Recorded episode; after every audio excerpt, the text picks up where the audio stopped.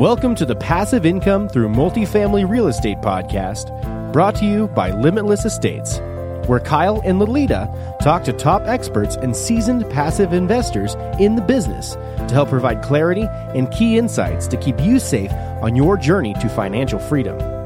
Our goal is to help you get educated on how to create passive income for you and your family by using real estate as your vehicle. Now here are your hosts, Kyle and Lolita.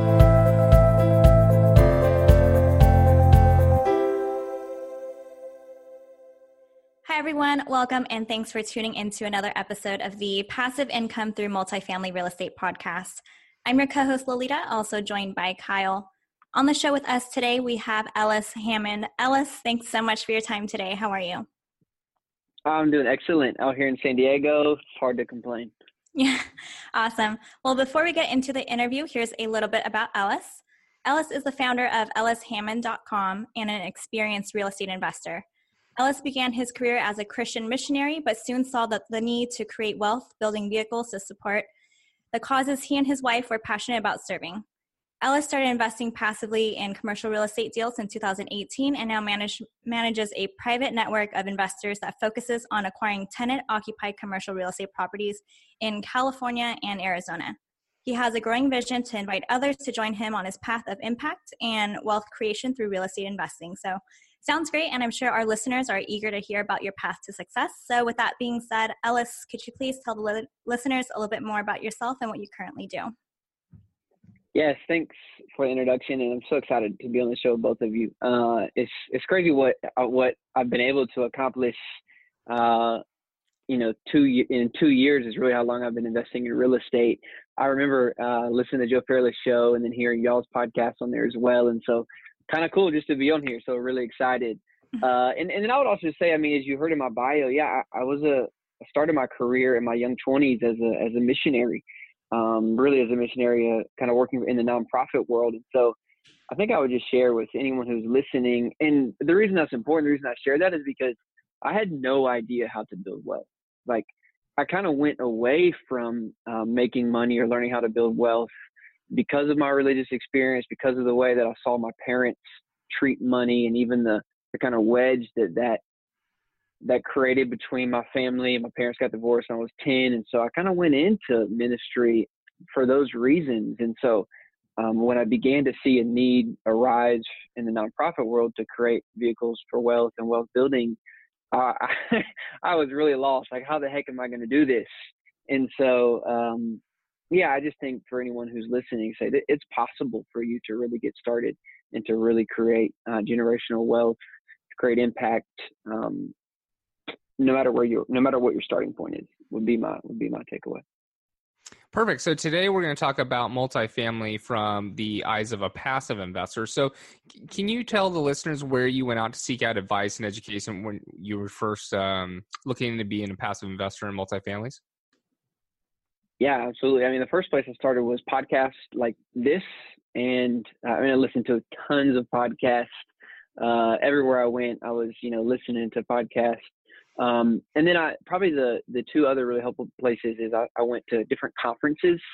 And so um, Hunter Thompson, I think, is a mutual friend of ours. And he has a, a great conference, the Intelligent Investors Conference, where I got to meet a lot of people. And then uh, he's really served as a mentor for me as well. And so Uh, he has an education program that I was a part of early on. And so just really kind of surrounding myself uh, with other syndicators, with other passive investors, with people who have been doing this a long time, and really just picking their brain. I would show up to conferences. I think I actually went to Hunter's conference uh, to try and meet Hunter, because I was like, this is a guy I want to know what he's doing, how he looks at deals. And, uh, you know, I, I hung out long enough after the conference to, to grab a beer with him, and then ended up joining his mentorship program. So that's where I got started. Okay, very cool. And so uh, when you first got started, though, how did you pick multifamily as a platform or a vehicle? Um, there's so many different asset classes out there. What drew you towards multifamily? Yeah, I think I understood it. Um, there was a lot of material out there that, that was around multifamily. Again, I, I had my starting point was zero. And so uh, it was really what was accessible, and it was what made sense. It's what I had access to early on. I mean, Um, our first piece of property that we ever bought was a duplex, and that was because my wife and I could afford to, you know, what we call a house hack. We could afford to, you know, finance a place where we could live in one unit and, and then rent out the other. And then we just grew from there, uh, started investing in, in larger commercial projects. And so for me at that time, that was, that was really all I knew. And as I began, and, and it was something I could really understand. And I think that's important as a passive investor, is that uh, you should invest in what you know. Uh, you should invest in what you understand. That's so, uh, I can't stress that principle enough. And so for me, um, I, I understood the fundamentals. The fundamentals of real estate was, you know, buying something that's undervalued and creating or, or developing a business plan to create more value. Uh, commercial real estate is much like a business, you know, and um, you you increase the value of the property by increasing the income. That was pretty simple, and how you go about that uh, might look different, but the fundamental, you know, ways of building wealth through real estate for me was uh, was made sense. Okay. So as a passive investor, what are the most important things you want to see from your sponsor when it comes to communication? Yeah, this is really big. I, as a, as an early investor, uh, it was, yeah, you know, this deal looks good. Um, I like you. You're a nice person. And then, you know, as you get in, you, you don't know what you don't know until you get into deals. And so if you're listening to this and you're just getting started, or you're not a passive investor, um, that's a question I would definitely ask is, hey, how often do you send reports? How often do you um, you update your your investors? And so I think at the minimum that you should be getting a quarterly report from your sponsor. Uh, and then I like to know, you know, what's going on in the project. And I, I, I think there's a question later we're going to talk about how much details do I want to know. I don't even know everything. I just want to be kept updated. And um, I think I've learned that along the way that, uh, yeah, I mean, I, Uh, quarterly, to answer your question, probably quarterly. Okay. Are there certain things in those reports that you like to see versus, you know, one sponsor to another? Uh, update on the project. Photos are nice to kind of know, like, what's our progress. So if we said that we're going to be, you know, doing some type of specific value add project, I'd like to see, um, I'd like to see pictures of our progress, uh, you know, where we're spending the capital. If we had a plan for X amount of dollars to go to this, how's that going?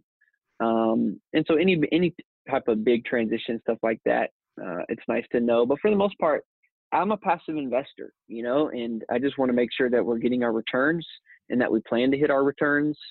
Um, and that's why I'm in the deal, because as a passive investor, I don't want to be, you know, worrying about the landscape and what's going on. And so I think that's the advantage of being a passive investor. So why did you choose the projects that you invested in when you were first getting into it? And maybe how do you vet the projects now versus when you were first getting started? Because you mentioned a little bit there where it was like, oh, you're a nice guy. I think I can invest with you.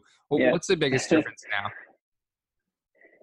Yeah, I've, uh, I, I know what's out there.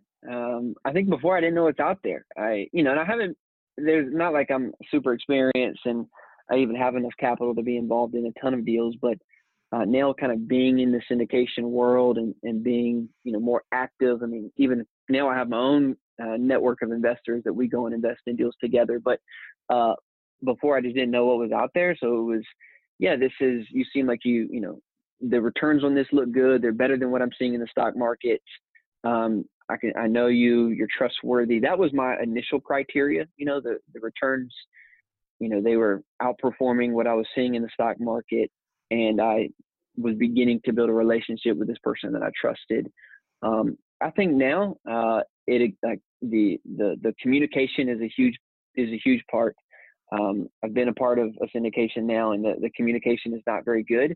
And you have to remember, like, this is a long term relationship with this person, and you're going to be you know in a you're going to be in a relationship with this person for for five, maybe ten years, and so. Um, Uh, you know, I know y'all are a couple. I mean, imagine if you only spoke, you know, once every, you know, if you, if, if you didn't, if you weren't speaking to each other, except every, you know, once or twice a year, that wouldn't go very well. And so I think that's really important, communication. Um, also, I, it's not hard to do a background check on people. I, I've almost been part of deals where, you know, their track record wasn't very good, and you could Google them and find, you know, find court cases or whatever that was going on against them. And so um, it, it doesn't take much these days to do some research on the person you're investing, you know, that you're you're investing with. And I would say there's just too many good deals out there to uh, to work with someone who may be shady. You know, that that would be my um, that would be my recommendation. And then what's their reputation around others? Uh, check in with. Um, actually, my mentor Hunter taught me this. Uh, the not just the reputation, like in the real estate world and with other investors, but what's their reputation with the vendors that they're working with, and so um, the type of vendors that are working on their on their projects. I think those are great people to reach out to, and uh, even as a passive investor, and that's the type of detail I want to go into, because not just how does this person treat the investors, because they're going to treat us pretty good. I mean, we're we're giving them money, right? But how are they treating the people that they're working with on a day-to-day basis? Because I think that shows a lot about their character and how this deal is going to go. Have you gone as far as doing a background check on a sponsor? Yeah, I always do that. Yeah. Okay. Yeah, perfect. How close of a relationship do you typically like to have to your sponsors? I mean, are you friends with them, or is this more, mainly a business relationship? How far do you kind of take it? Yeah, I think it depends. If I'm just a, like, if I'm just going to be on the Pat, like the L P side, I'm just kind of putting in money and I'm just expecting return, then um, I want to have uh, a professional relationship. There's been some communication, uh, but to be on a personal relationship with that person, I don't think that's a good expectation. They're busy, you're busy. If I'm going to be, you know, I manage this this network of investors, and I'm going to be, you know, kind of making business decisions with these sponsors, then we need to be best friends, because again, like, this is a five or ten year relationship, and I want to make sure we're on the same page. And so I think it's very different. If, if there's a working component to our relationship, then we're going to, we're going to be together for a long time. We need to be a, a lot closer. But as a passive, strictly passive investor, I, I think a professional relationship really just makes sense. And, and you want to make sure that, you know, you'd be willing to do business with this person, but you know, You don't. They don't have time, and neither do you. That's why you're. That's why you're a pa- again passive investor. You mm-hmm. don't want to be involved in the details of things. You're remember that as a passive investor, you give up a lot of your. You know, I don't call them rights, but I mean, it's the benefit of investing passively in real estate is that you don't worry about all the details. And so, what's going on with this guy's family, you know, might be one of those details that you're not too worried about. From your perspective, are you do you diversify between sponsors, or do you mainly stick with one or two people that you've trusted and built that relationship with? Yeah, I, I think you only well, if the sponsor is diversified in the sense of kind of the markets that they're in, uh, and they're really thinking about diversification, uh, then I think you really only need one. Uh, it This is a level of trust when you're thinking about investing one hundred K a year or more into real estate deals. And so um, I really do think it only takes one.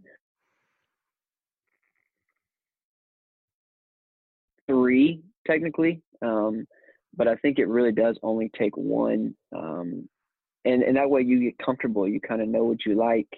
And there's a working relationship, you know, that we're we're going back and forth, and they're coming to you and asking questions, and so um, and vice versa. So I, I really think it only takes one. I'm, I've built relationships with a couple um, who are doing different things in real estate, but I really think it only takes one. Okay. Have there been any challenges you face with any of your um, passive investments that you can maybe share with us? Yeah. Uh, so we did a deal back last year, and great deal. I was it's it's a great deal overall, but we had to do a, a, something a little bit different for the on the financing piece. And the financing piece was actually what made this deal really good. We assumed a, a H U D loan, uh, thirty plus years fixed interest. It was about three and a quarter interest, so pretty amazing for a commercial real estate project. I mean, you're not going to see that.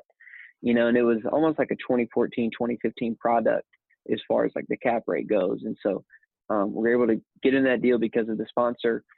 Um, but I didn't know much about H U D. And um, and so as a passive investor, I kind of expected the sponsor to know a little bit more about H U D than I did. And I was like, well, we got this. Uh, come to find out, they didn't do all the due diligence they needed to do on H U D. And so Um, what was supposed to be quarterly distributions is now turned into uh, biannual distributions. And so those are two less distributions we're getting per year. It doesn't necessarily change the numbers. You know, we're probably, you know, we're still going to get the same amount of cash flow each year. But if you were counting on that, uh, that disbursement every quarter, you'd be in big trouble. Now, as a passive investor, you're probably not necessarily too worried about that. But I do think that's something um, that I'll probably make sure. I, I, I have a list of one hundred eleven questions, which I'll be happy to send to your oh, audience. Wow. Uh, we can talk about that at the end of the at the thing. I have like an investor starter pack. I, I'd be happy to send to them. But uh, that's I I actually went out of that. So now I have one hundred twelve questions that we can go back and uh, make sure we do due diligence on as we go through. Okay, that's awesome. Yeah, if you don't mind, we can add them in the show notes or or however you'd like. So um, yeah, you mentioned the H U D deal. So what was it about the H U D deal that, you know, pushed back the distributions to biannual versus quarterly?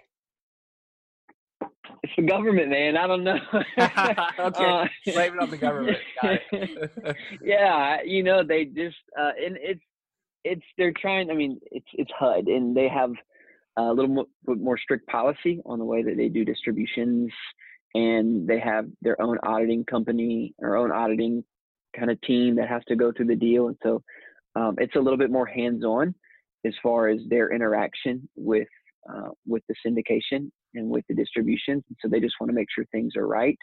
And, you know, more hands in the pot slows things down. It's kind of the best way I can explain it. Yep. So in those one hundred twelve questions that you have, are those all vetting the sponsor, or is it also kind of vetting the deal as well? Yeah, no, it's broken up. It's broken up first by the sponsor. I think as a passive investor, it's the first thing that you want to look at. The sponsor isn't legit, or he's shady, or she is shady, or there's just questions about that person. You don't think, you know, it's out. It doesn't matter. It doesn't matter how good the deal is. It doesn't matter where the real estate is. If the sponsor isn't someone you want to work with, and it doesn't matter, you know, it really doesn't. And then we get into, um, you're catching me off guard here, but we talk about the questions on the loans, like on the financing piece, questions about the finances. Uh, and then there's one other, uh, I can pull it up as we're talking, but essentially there's four categories. Main one is the sponsor, then the deal itself, oh, location, uh, and then the financing. Okay. And do you go over all one hundred twelve questions ev- for every investment that you go into? Mm-hmm. Absolutely. Oh, wow. That's awesome. Nice.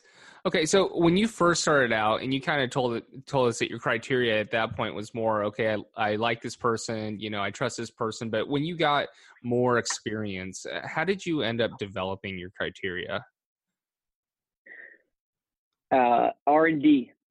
Uh, my mentor taught me that. Rip off and duplicate. Ah, nice. Okay. uh, and so I, I just, I again, like uh, there are people who have gone and done this before me, and uh, I've found, I've just connected myself with the best mentors I, I feel like in, in the industry, and uh, who have been really successful. And um, I've joined these mentorship programs for a reason. And, and so really, I've just learned from them. And so I've kind of taken what different investors and different syndicators have done and the way they vet deals, and essentially I've just taken what I think makes the most sense and I put it together.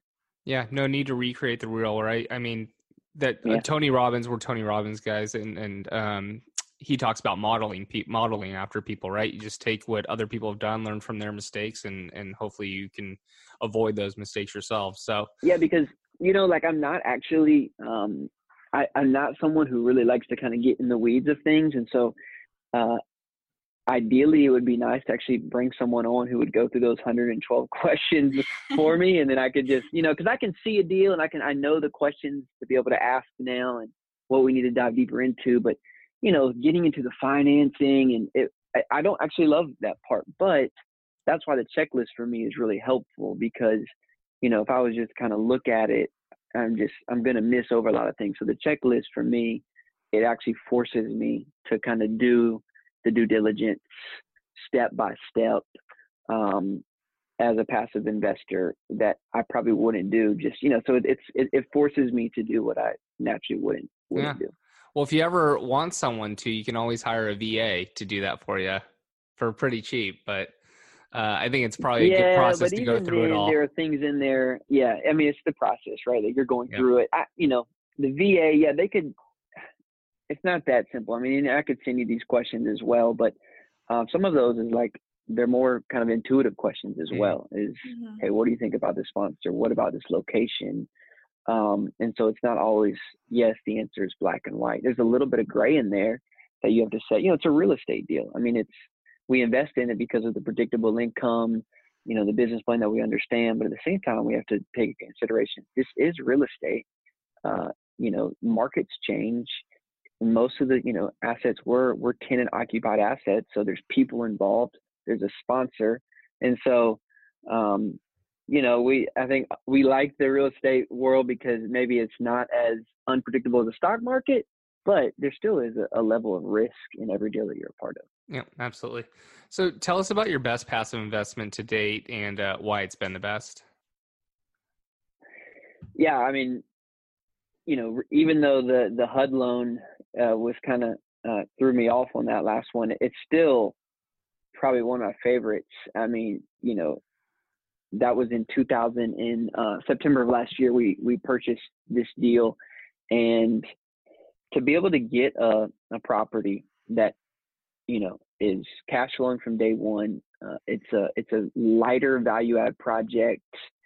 So what I mean by that is like uh, most of our um, capital improvements or most of our capital expenditure, like the money being spent, go towards things that impact, like directly impact the rent. And so, uh, you know, we're not doing things such as plumbing or electricity.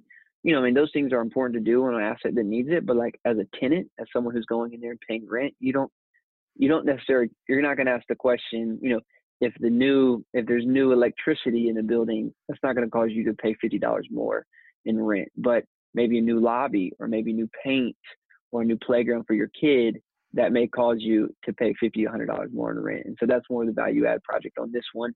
And then a loan, I mean, the, the loan we have on this is thirty years. So we could, you know, the economy could, could just crumble for the next two decades and uh, we're not forced to sell. And so being able, I think that's really important. You know, it's not just, hey, what are the returns on this deal? But, you know, let's say you're looking at a shorter term deal and the returns look really good. We're working on a deal right now that's about a two year hold.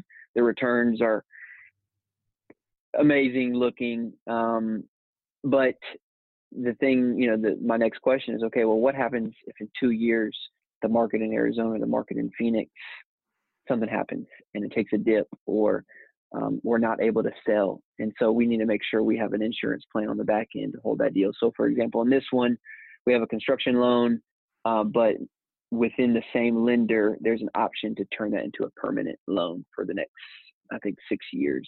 So that gives us a, a window to hold onto the deal if necessary. Yep, absolutely. That's one thing Joe Fairless says. We're kind of getting into the weeds, and I, you know, yeah, I, no, no. I hope this makes sense for your audience. But you know, I think uh, I, I like the detail we're getting into, and I hope that's helpful. Yeah, no, of course. And like I was saying, that's one of the things that Joe Fairless talks about is just locking up long-term debt so you have enough yeah. runway, you know, to to make it through a downturn. So absolutely, that's good stuff. Yeah, I mean, you know, and that's a great, you know, the three rules. And I, I, I stole these from Joe, and I think they're right on. One is cash flow. You know, like cash flow is important to make sure that you can cover cover your expenses, cover your debt.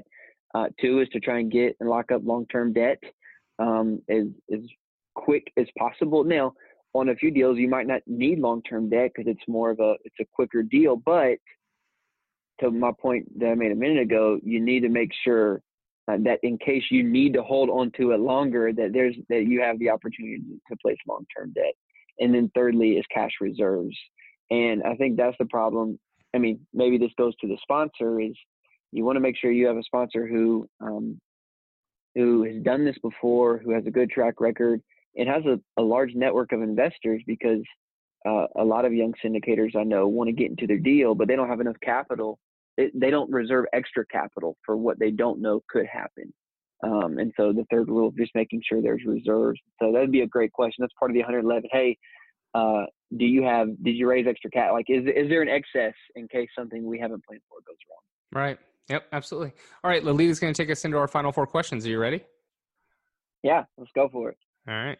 All right, Ellis, what is the one tool you use in real estate investing that you could not do without? Yeah, this is probably not going to be um, something you've heard before, but LinkedIn is the one tool that I use. And for me, it's all about relationships. It's how, um, that I connect with my network. It's how I build new relationships. It's how that I've continued to meet sponsors and interact with folks there. And so um, I, I use LinkedIn a ton. If, if you're on LinkedIn, you're not on LinkedIn, uh, you should get one. We should connect. Uh, so LinkedIn has been, a, it's just been a huge tool for me to build relationships with other sponsors and other investors. Uh, I post content almost daily on that. And so that's been a really unique tool for me um, as, you know, as I'm growing. Perfect. Uh, you cannot talk about your H U D deal on this one, but could you tell us another oh. story about your uh, biggest mistake in real estate investing? Yeah. And takeaway yeah. This is, actually, this is easy. Yeah, this is easy. uh, this is why I got into passive investing. It's not the H U D loan deal. This is actually my first, uh, the first deal we ever did was our duplex. And I can remember um, I was in the backyard and we were pulled, like we were shoveling dirt in order to uh, get ready to pour some concrete. And uh, I just remember thinking like, um, why the heck am I shoveling dirt right now? And this is like three hours into this project. I, you know, I don't like gardening.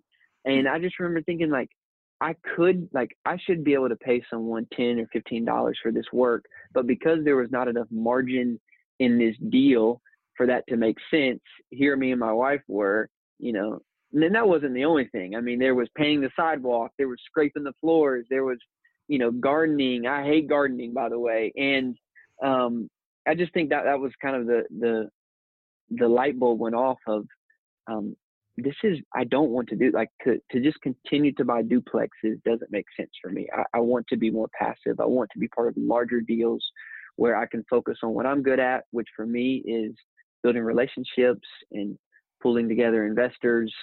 Um, and then I'll let somebody else deal with the, the stuff like scraping the floors and, and digging the dirt and pouring the concrete. That's not what I wanted to do. And so that was probably the biggest lesson I'm glad that I learned early on, because um, it allows me to, to still be a part of a great thing like real estate, continue to build wealth, um, but do what I love to do and be able to focus on what I'm good at. That's the key.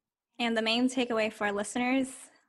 Yeah. These go um, for the listeners that enjoy gardening too. yeah. No, that's great. Yeah. I, I think my main takeaway is you need to be focused on doing what, what your strength is. You need to do what you, like whatever your superpower is, that's what you need to be doing more of. And so um, I know a lot of people want to get into real estate investing, um, but there are a lot of ways to get into real estate investing than just buying a single family home and flipping it. Uh, you know, passive investing is, is a great way to get into real estate. And so if your superpower, you know, is something that you do in your day-to-day W two job, or it's being a mom or whatever, you need to be doing those things, and doing something else is taking away from you using your superpower. Um, and so the reason I like passive investing, for example, is that you can still get into a great wealth building vehicle and still be able to focus on your, on your unique superpower. And so, and, and really that's going to be the thing that's going to bring the most fulfillment, probably even create the most wealth for you, is being able to focus on that. And so I just remember that that's, that's been something my mentor, my coaches have, um, have just continued to help me realize is, Ellis, do what only you can do, and then partner with other people who are really good at what they do. And together you're going to create major impact. Yep. Nicely put. What is it that you need to do now to grow your life to the next level?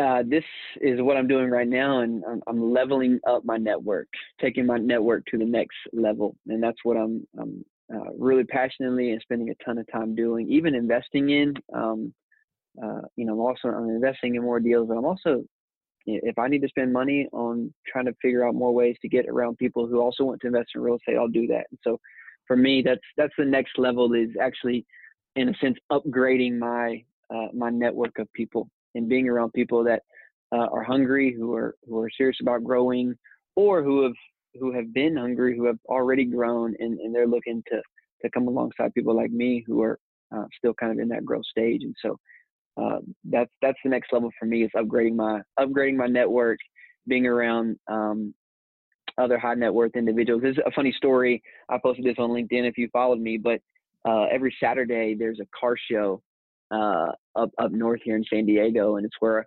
uh, all the guys that drive Lamborghinis and Ferraris go to, to kind of show off, uh, show off their, you know, their, their status essentially. And so I'll go to car shows, these car shows, and, and hang out with these guys that drive Lamborghinis and just say, hey, like, tell me about your business. I want to know what's going on. Like, how, this is a beautiful car. I, you know, tell me, teach me about this Lamborghini. I know, also know nothing about cars. And so, you know, what do these guys who own these cars want to do? Well, they want to talk about their cars, or they want to talk about their business. And so that's been a really fun way for me to uh, get to know people, is I just show up at things like car shows and say, hey, tell me more about yourself. Tell me more about your business. Tell me more about your, your orange Lamborghini. This is a true story, by the way. The orange Lamborghini is an actual true story. Um, and so uh, that that's the, that's the, for me, that's the next level, is upgrading my network. Awesome. Very clever. All right. And lastly, where can people find out more about you? Yeah. So LinkedIn, if you want to connect and actually have a conversation, uh, that's a great way for us to connect. You can just search Ellis Hammond on LinkedIn, and, and I'm pretty sure I'll come up. Um, as far as the investor starter pack, I, I'd love to give to your audience for free. I mean, really, uh, this is just for me a couple different resources that uh, I put that I, I put together that I think will be helpful. And so it's the list of the one hundred eleven questions. It's Uh, a couple different podcasts that have been helpful, and then a few articles that will be helpful as far as getting involved in passive, um, you know, passive investing. If, if you you could go to my website, Ellis Hammond dot com, and you subscribe to my newsletter, and I can send it to you that way, or you can just email me directly at invest at Ellis Hammond dot com. Um, so that's Ellis Hammond dot com is my website. Subscribe to the newsletter, you can get that, or my email is invest at Ellis Hammond dot com. Awesome. Well, congrats on all the success in just two years' time. And I think that's great that you and your wife can create your wealth building platform together. So awesome. Yeah. This was awesome. Thanks for having me on here. Yep. It was great to have you on our show. Everyone else, we'll talk to you soon. Thanks, Ellis. Thanks for listening. To learn more about the Passive Income Through Multifamily Real Estate podcast, and to get access to today's show notes and to previous shows, visit limitless dash estates dot com. If you enjoyed this show, please subscribe to the podcast. Thanks again for joining us. Be sure to tune in again next week for another episode.